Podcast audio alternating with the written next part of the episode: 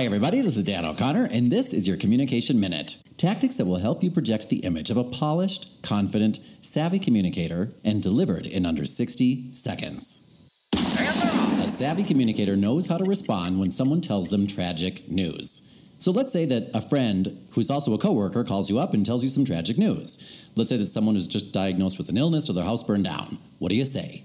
The average person says something such as, Oh, that's too bad. Well, you know, I'm here. Let me know if there's anything you need, okay? Don't say that. Instead, use this two step process. Number one, state what you would like to do for them. Number two, tell them that it would be a favor to allow you to do it. So you could say something such as, I know I can't really do much, but those two projects you've been working on at work, I can take those over for you. And I can also let everybody know what's going on, give everybody a call or send out emails so that you can take those things off of your plate. And if you would let me do that for you, I'd really appreciate it because you're always helping me out. And it would be a favor to me and an honor if you would allow me to help you.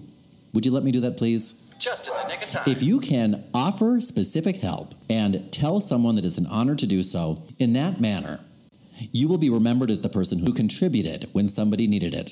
That will always come back to serve you.